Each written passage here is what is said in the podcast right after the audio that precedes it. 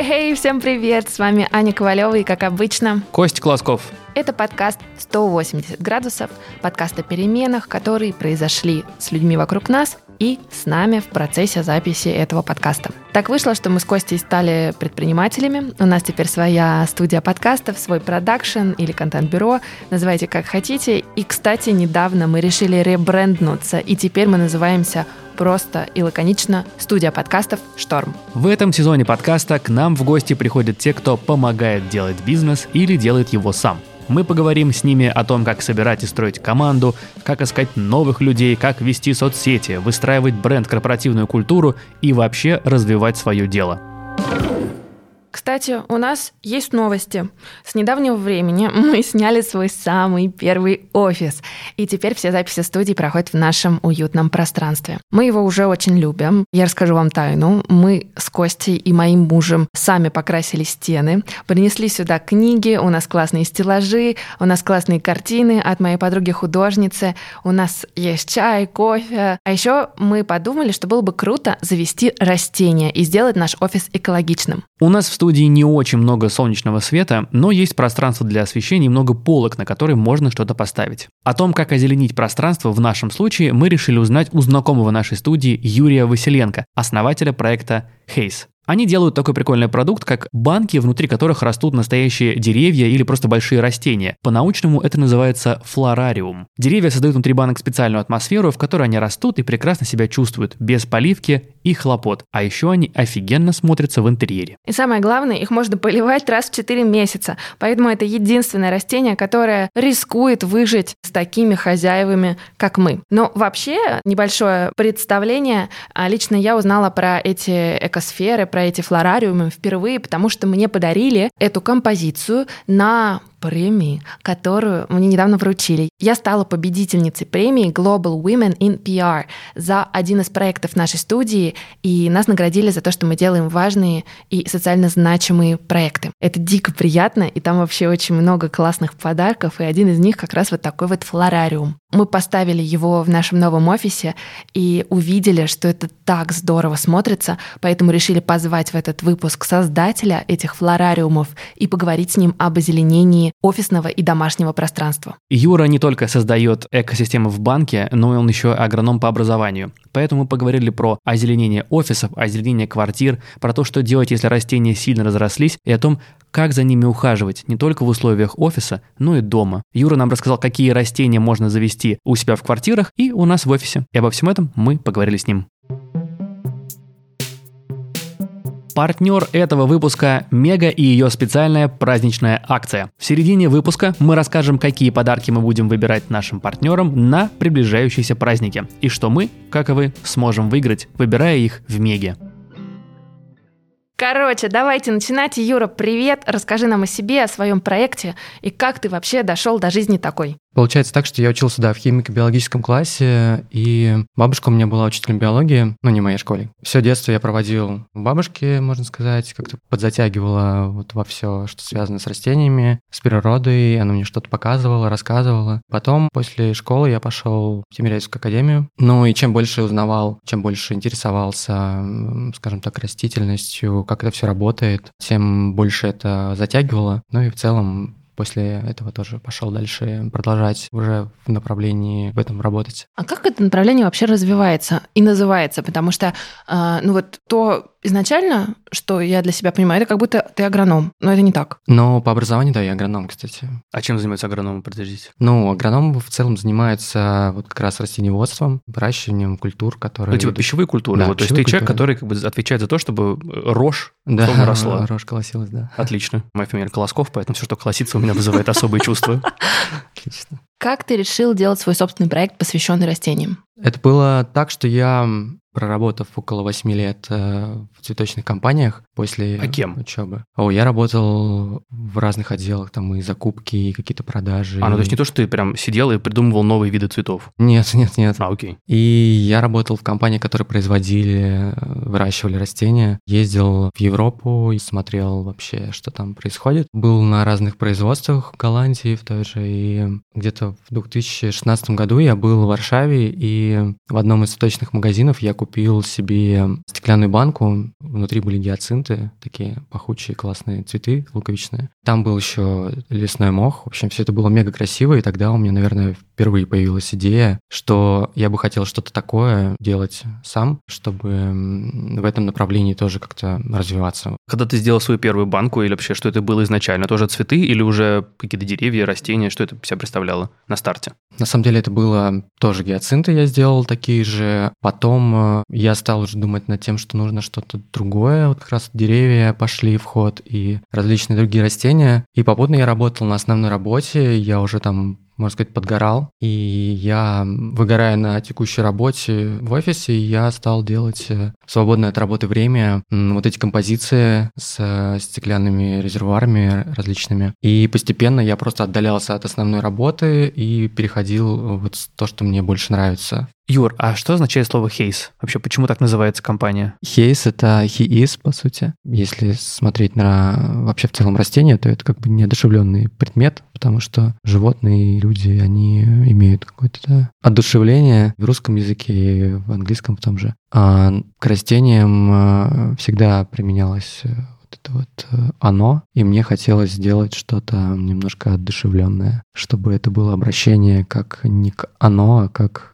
к чему-то живому. Почему везде he is, а не she is? Тут, наверное, просто не хотелось как-то это романтизировать, потому что если бы это был she is, это было бы для меня слишком, наверное. Ну, ну а что, мужчина-основатель. Слишком... Да, знаешь, как имеет бы... право. А, знаешь, Сто процентов как... имеет право, просто мы... Это наше дело задать Я, вопрос. как мужская половина этого подкаста, как бы все, все нормально, так да, и должно быть. если коротко, то да, не хотелось просто романтизировать. Зачем вообще делать такие штуки? Зачем люди их покупают? Зачем люди их дарят? Как ты думаешь, что это дает? Основная вообще идея проекта была, для чего все это делается, это чтобы каждый мог себе поставить э, на рабочем месте либо себя дома, опять же, растение и минимум за ним ухаживал, ну, здесь за счет того, что у нас э, закрытые вот эти флорариумы идут, как получается, как закрытая экосистема, тут крайне редкий полив необходим. Это вообще гениально. По-моему, раз в 4 месяца, да, у вас написано? Ты знаешь, мы пишем в среднем, да, 4-6 месяцев, но если есть э, опыт уже, где там полив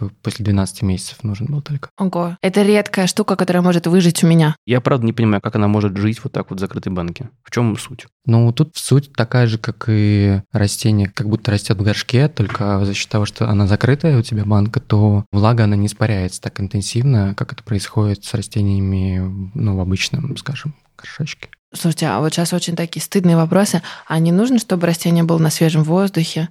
Там фотосинтез. Типа, почему вот оно дышит? Все, да, да. За счет того, что растение, опять же, дышит, то в процессе вот фотосинтеза происходит э, то, что оно выделяет кислород, который сама потом использует, ну и также углекислый газ, который также потом идет в ход. И э, можно сказать, что она обеспечивает сама себя такой автономный мир. Друзья, близится День всех влюбленных 23 февраля и 8 марта. Мы очень любим свой бизнес и своих партнеров, а значит без подарков нам и вам, кстати, тоже точно не обойтись. Но, честно, могу сказать, что я не очень люблю стереотипы, которые существуют вокруг этих праздников, и мы с Костей решили, что подарки должны быть приятными для всех, но главное, не банальными. Вот пару идей, которые мы набрейнстормили с нашей командой. Во-первых, клево подарить настольные игры, которые можно играть всей командой. И, кстати, у нас э, в офисе есть своя коллекция. Здорово, например, подарить кому-то важному классные наклейки на ноутбук, например, с какими-то умными жизненными цитатами Толстого или что-то еще. А еще, мне кажется, никому э, лишним не будут новые носки или какие-нибудь смешные тапки или варежки. В общем, ребят, ноги и руки греть никогда не поздно. Самое приятное, что покупая покупая любые подарки в Меге, мы все с вами получаем шанс выиграть подарки и для себя, что, согласитесь, немаловажно. К предстоящим праздникам в Миге придумали классную акцию. С 10 по 23 февраля и с 24 февраля по 8 марта совершайте покупки в вашей ближайшей Меге на сумму от 4000 рублей, если вы живете в Москве, и на сумму от 3000 рублей, если вы живете в других городах России. Это позволит вам выиграть призы от партнеров Меги и самое приятное – шопинг со стилистом на 50 тысяч рублей. Если наши идеи подарков вам не зашли и вы хотите найти больше идей, переходите на сайт Mega Style. С 1 февраля там будут подборки идей для подарков и еще больше информации об акции. Ссылка, как всегда, в описании этого выпуска. Сейчас, наверное, самый тупой вопрос, который можно задать. А у тебя есть любимое растение? Ну, типа, знаешь, ты как у подкастера Ага, спрашивают, какой да. любимый подкаст, наверное, у всех спрашивают, типа, что твое любимое? То есть, какое у тебя растение самое любимое и почему? У меня любимое растение это стрелица Николая. Астролица и Николай. Стрелица, Николая. стрелица Николая, да. А что это? Это, опять же, тропическое растение с огромными листьями. Оно растет у меня в квартире, оно до потолка уже такое большое. У меня есть пара прикладных вопросов от слушателей, которые, например, хотят внедрить в свою жизнь растения, но не знают как. Вот смотри, если, например, какой-то тренд на то, какие растения сейчас лучше брать, может быть, есть те, которые требуют меньше ухода, есть те, которые требуют больше. Как понять, вот что тебе выбрать, и с чего начать, если ты хочешь просто, чтобы в твоем доме, офисе, неважно где был, красиво? Ну, конечно, стоит начать с э, места, куда ты хочешь поставить растение, потому что, опять же, если это офис, квартира, то ты должен исходить из э, локации, сколько света, Вот какие давай конкретнее. окна. Должно быть светло или наоборот, есть растения, для которых хорошо, когда темно и все закрыто шторами или чем-то еще. Вот у нас в студии нету формально такого солнечного света. Насколько это проблема?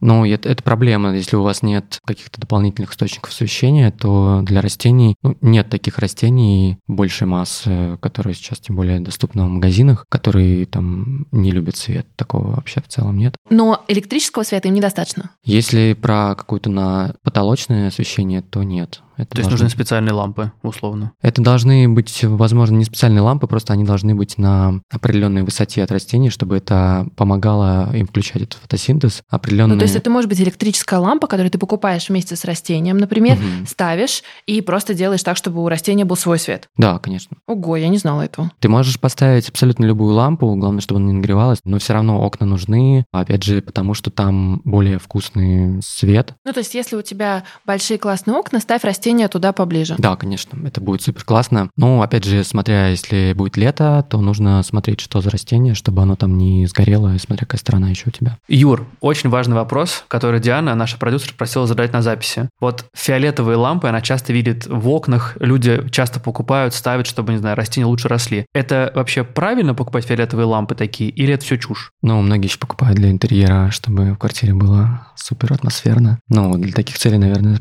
правильно. Что касается растений, если ты не занимаешься выращиванием каких-то салатов, например, либо что-то выращиваешь там с самого нуля, се- семечка, скажем так, досвечиваешь уже взрослые растения, которые у тебя там уже из магазина приехали, то необходимости в таких лампах э, вообще нет никакой. Во-первых, потому что ты не заметишь эффекта, если ты даже поставишь такую лампу, либо купишь такого же формата лампу, только с обычным теплым белым светом. Несмотря на то, что эти лампы фиолетовые позиционируют как э, там более широкий спектр, который там более питателен для растений, это все равно очень сложно даже проверить. Нет специальных приборов, они очень дорогостоящие. Большинство этих ламп откуда-то непонятно откуда везут. Вот, но опять же, если у тебя нет теплицы, и у тебя нет э, необходимости выращивать что-то с нуля, то просто обычные лампы светодиодные, желтые, белые, какие хочешь. А о чем еще надо думать? Окей, солнечный свет подумали. Что еще? Температура, температура, то есть это должны быть, э, ты не поставишь там условно, где батареи стоят, то есть э, нужно будет куда-то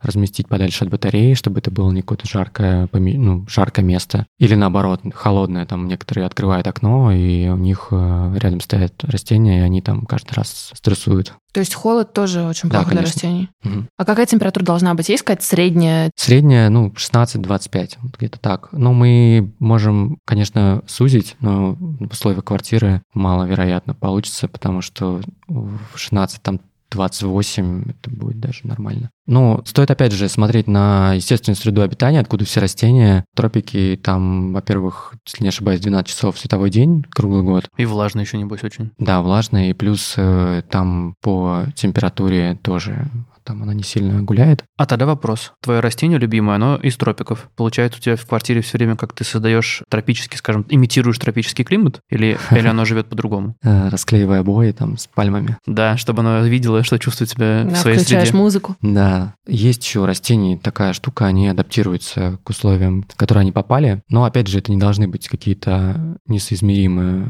отличающиеся от тропиков, Э, то есть это не так, что они там попали в плюс 10 температуру и там темнота и грусть. В общем, они привыкают к квартирам, э, есть даже возможности, что у тебя там будут какие-то сквозняки или там открывать будешь окна, и какие-то растения даже, даже к этому адаптируются. Но если там про стрелицу говорить, про то же, то оно стоит около окна максимально близко.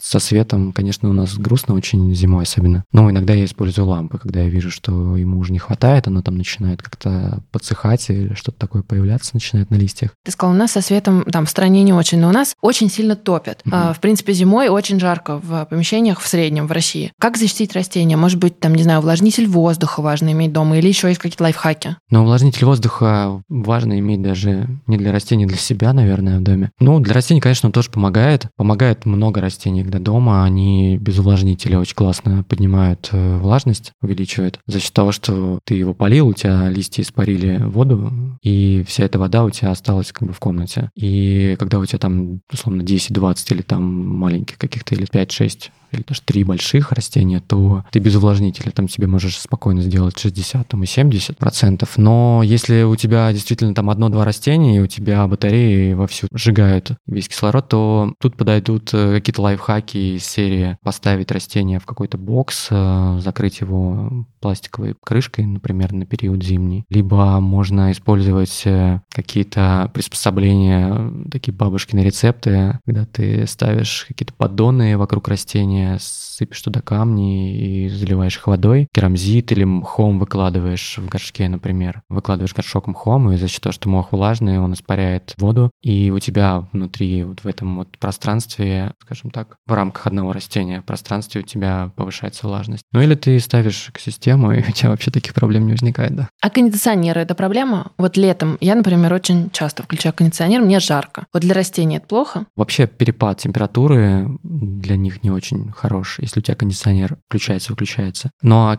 опять же, да, плохо тем, что он сушит воздух. И что здесь может помочь? Опять же, кондиционер а батарея. Ты также используешь какие-то средства, которые помогут повысить влажность воздуха. Ну, увлажнитель, опять же, да. А еще, знаешь, проветривание. Интересно, что как понять, что с твоим растением что-то не так? То есть, ну вот, например, если с животным что-то не так, он себя там плохо ведет, у него, ну, видно проблемы с чем-то, ты идешь к ветеринару.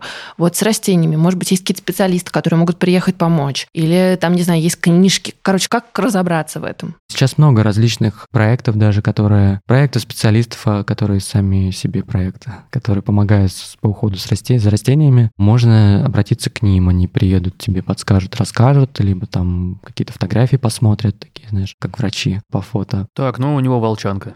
Да.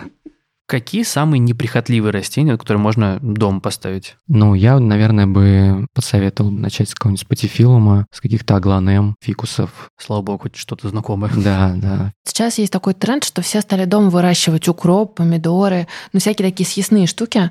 Насколько это сложно и насколько это может ну, быть вот этими растениями, которые ты дома и выставляешь? Ты это все можешь использовать в пищу, опять же, и потом посадить новое. Как бы классная идея. Ты можешь попить чай с какой-нибудь э, мятой или там, не знаю, сделать себе вечером какой-нибудь дорадо с розмарином. То есть это клево, клево. Но, опять же, это не постоянная такая штука, что ты высадил один раз, и ты постоянно как на грядку ходишь. Тут э, есть тоже какой-то период, ты должен это подстригать, чтобы это не высыхало. А если ты не используешь это, это, конечно же, высохнет, как любая трава. Ну, это вообще сложно выращивать, потому что я вот, например, я не могу сказать, что я очень интересуюсь домашним хозяйством, но мне бы, ну, вроде прикольно. Насколько много времени это занимает, и я вот, будучи занятой матерью и предпринимателем, могу ли я это позволить себе? Конечно, можешь. Смотри, ты можешь просто поставить себе даже где-нибудь на кухне какой-то небольшой горшок с петрушкой и просто в свободное время будешь пока там, не знаю, что-то готовить, условно, там завтрак себе делать, будешь э, поливать там или есть даже горшки сейчас с автополивами разными. Ну, то есть это реально может вырасти просто дома. Петрушка, розмарин, базилик. Просто я думала, что это только на грядках и в теплицах растет. Да нет, конечно, сейчас э, все достаточно доступно. Ты можешь купить семена, можешь купить готовые какие-то капсулы, которые уже содержат эти семена. Как Неспрессо и... в растениях, да.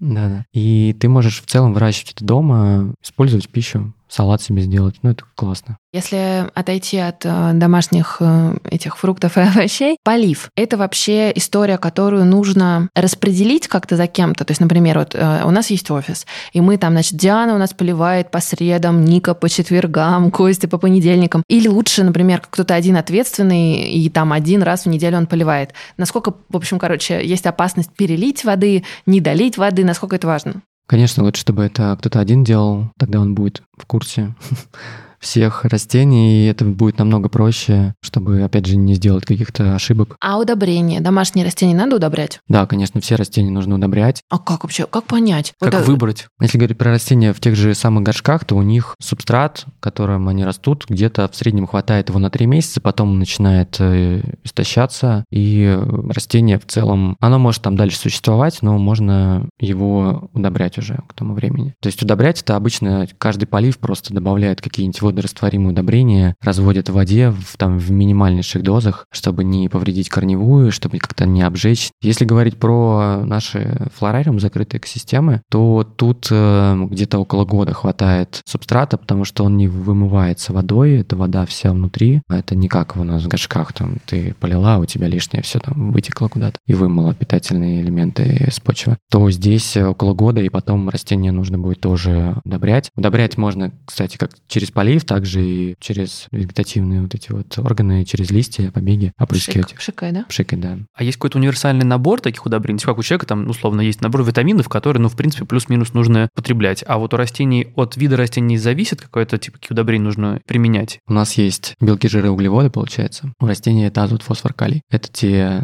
три скажем так, соли, которые участвуют во всех процессах, большей части процессах роста и развития растения, поэтому все удобрения, которые есть, они как раз универсальные, практически все удобрения идут, они все содержат эти элементы. Бывает такое, что на какой-то стадии сдвиг происходит по пропорции одного элемента нужно больше, на стадии какой-то скажем так, какого-то на стадии роста. Какого-то элемента больше, какого-то меньше, но в целом они все нужны. Поэтому, если вы не занимаетесь каким-то тепличным производством, если вы не открыли там салатную какую-то мастерскую, где вам нужно много вырастить растений или там супер красивых, каких-то цветущих, опять же, то лучше просто не заморачиваться, использовать универсальные удобрения и э, применять их аналогично ко всем растениям, которые у вас дома, без разделения там этим такие, этим, этим такие. У меня вопрос про горшки. Насколько важно чтобы горшок был маленький или большой, или пропорционально, насколько он должен быть сравним с самим растением. Короче, как выбрать красивый горшок своему красивому растению? Размер горшка определяется из размеров его корневой, то есть корневая должна быть чуть-чуть, возможно, меньше, чем новый горшок условно. Что касается формы, вообще нет каких-то правил. Если у тебя корневая туда помещается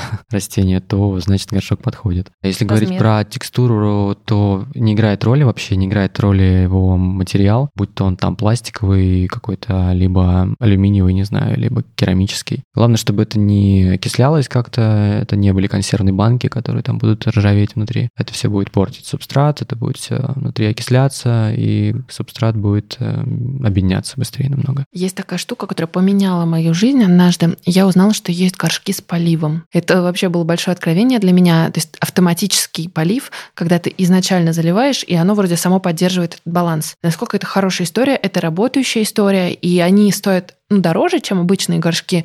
Это вообще нормальное вложение денег? Да, это классное вложение денег, особенно если у тебя какие-то дорогие растения, и если ты часто куда-то ездишь, тем более, то это оправдано. У меня дома все горшки с автополивом, потому что растения достаточно большие уже, и я могу спокойно оставить их там на две недели и не переживать, что там с ними что-то будет. И это, получается, идеальный лайфхак для тех, кто часто уезжает в командировки или не присутствует дома. Как раз вот такие вот горшки с поливом. Да, да, классная штука. А вот ты говоришь, что у тебя уже растения достаточно взрослые, большие, а вот есть у них какой-то срок жизни, наверное, у всего живого есть такое? Или растения могут, в принципе, расти бесконечно? У растений есть э, в рамках э, сорта, вида, есть, э, скажем, генетический такой возраст, который они могут достичь. Ну, А, примерный какой? к примеру, там кофе, не знаю, 75 лет, если не ошибаюсь. То есть такой вот всякие там 90 Молодая стрелица Николая. Не молодая стрелица Николая. Да, молодая была, не молодая. Да, молодая Да. была, не молодая, да. Но в рамках квартиры ты, конечно, больше ограничен не на их возраст, а на Размер. размеры, да, потому что когда у тебя растения достигают потолка, ты уже как бы... Типа, что с ним делать? Да, что с ним делать, и жалко-то его как-то отрубить, не знаю, там топором каким-то, дровосека включить, но, опять же, ты, даже если маленькое растение возьмешь какое-то, которое плетется там по стене, и оно все равно станет когда-то большим, тебе нужно будет его пересаживать, как-то разделять, там, дарить друзьям или переезжать в другую квартиру. Слушай, а еще такая история. У меня бабушка, кстати, агроном, она всегда выращивала на подоконниках растения, и потом потом их пересаживала, либо там высаживала на грядке. Вот вообще пересаживание растений это штука, которую только агрономы практикуют, или, ну, собственно, всем в какой-то момент нужно пересаживать свои растения, когда они выросли или как? Как это работает, короче? Пересадка работает так, что когда тот резервуар, где растение живет, оно становится для него тесным, Условно, опять же, ты его часто поливаешь, там, или листья стали как-то терять контрастность того, что субстрат уже достаточно объединенный, то вот здесь как раз нужна уже пересадка, и это помогает тебе, во-первых, растение быстрее разрастется и будет здоровое. Во-вторых, тебе не нужно вносить удобрения, скажем так, какой-то период времени. Ты можешь его даже не вносить на самом деле никогда. Можешь просто пересаживать растение в новый грунт каждый год. Вот ращу я растение, вот оно уже там выросло, и я от него устал. Как мне от него избавиться? Ну, то есть, как правильно от него избавиться? Я же не просто пойду на помойку его вынесу, это будет неправильно. Если, не знаю, там какие-то питомники, куда нужно отдать, или там, не знаю, в ботанический сад. Сейчас э, развиваются какие-то проекты, которые занимаются вот этой передержкой растений, когда ты куда-то уезжаешь, например, можешь привезти им. Это а, такой отель для да, растений. Да, да, отель для растений. Кто-то как-то делал. А то есть есть такое? Ну, я, по-моему, где-то встречал. Не могу сказать точно, у нас это было либо... Хостел для растений. Да, либо... А можно пятизвездочный отель. Ну, если растение дорогое. Ну да. Я хочу, чтобы мой жил только с фикусами в комнате.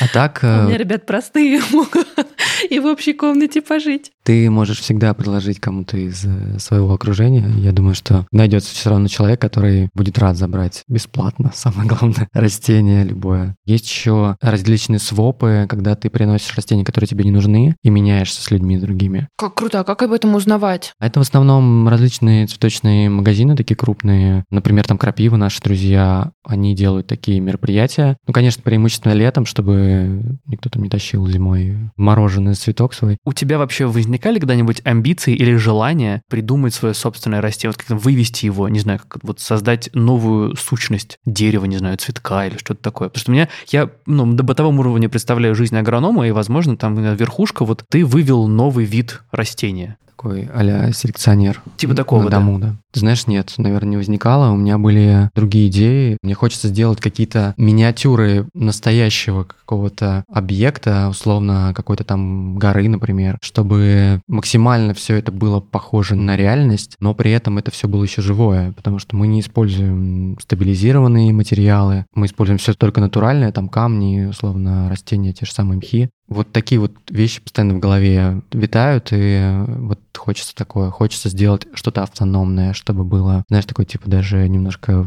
в гик какую-то сферу окунуться, чтобы у тебя на приложении там был такой на телефоне, и ты такой, ага, влажность 60%, а, так, тут у тебя освещение столько-то в твоем, в твоем экосистеме. Так, классно, все работает, можно дальше работать. Сидишь там что-нибудь делаешь на работе и чекаешь, сколько там у тебя чего дома в твоей банке. Прикольно. Вот такая вот штука. Ты первый человек, с кем я, в принципе, разговариваю, кто действительно профессионально занимается растениями. Какими навыками нужно обладать, чтобы в этой сфере и индустрии работать? Потому что, судя по тому, что я слышу, это не ограничивается какими-то а, знаниями агронома, это еще и про дизайн где-то, и да, про современные тенденции. Наверное, нужно больше насмотренности, конечно же, потому что без нее ты не сможешь склеить одно с другим. Где такую насмотренность можно получить? В интернете. Ну, а куда? В реальности можно сходить, э, посмотреть на, не знаю, там ботанический сад куда-нибудь, посмотреть, как это в природе растет э, в естественной среде. Может, есть какие-то, не знаю, парки ботанические, которые можно загуглить нашим слушателям, посмотреть, вдохновиться? Слушай, в каждой стране есть э, офигенский ботанический сад. Если кто-то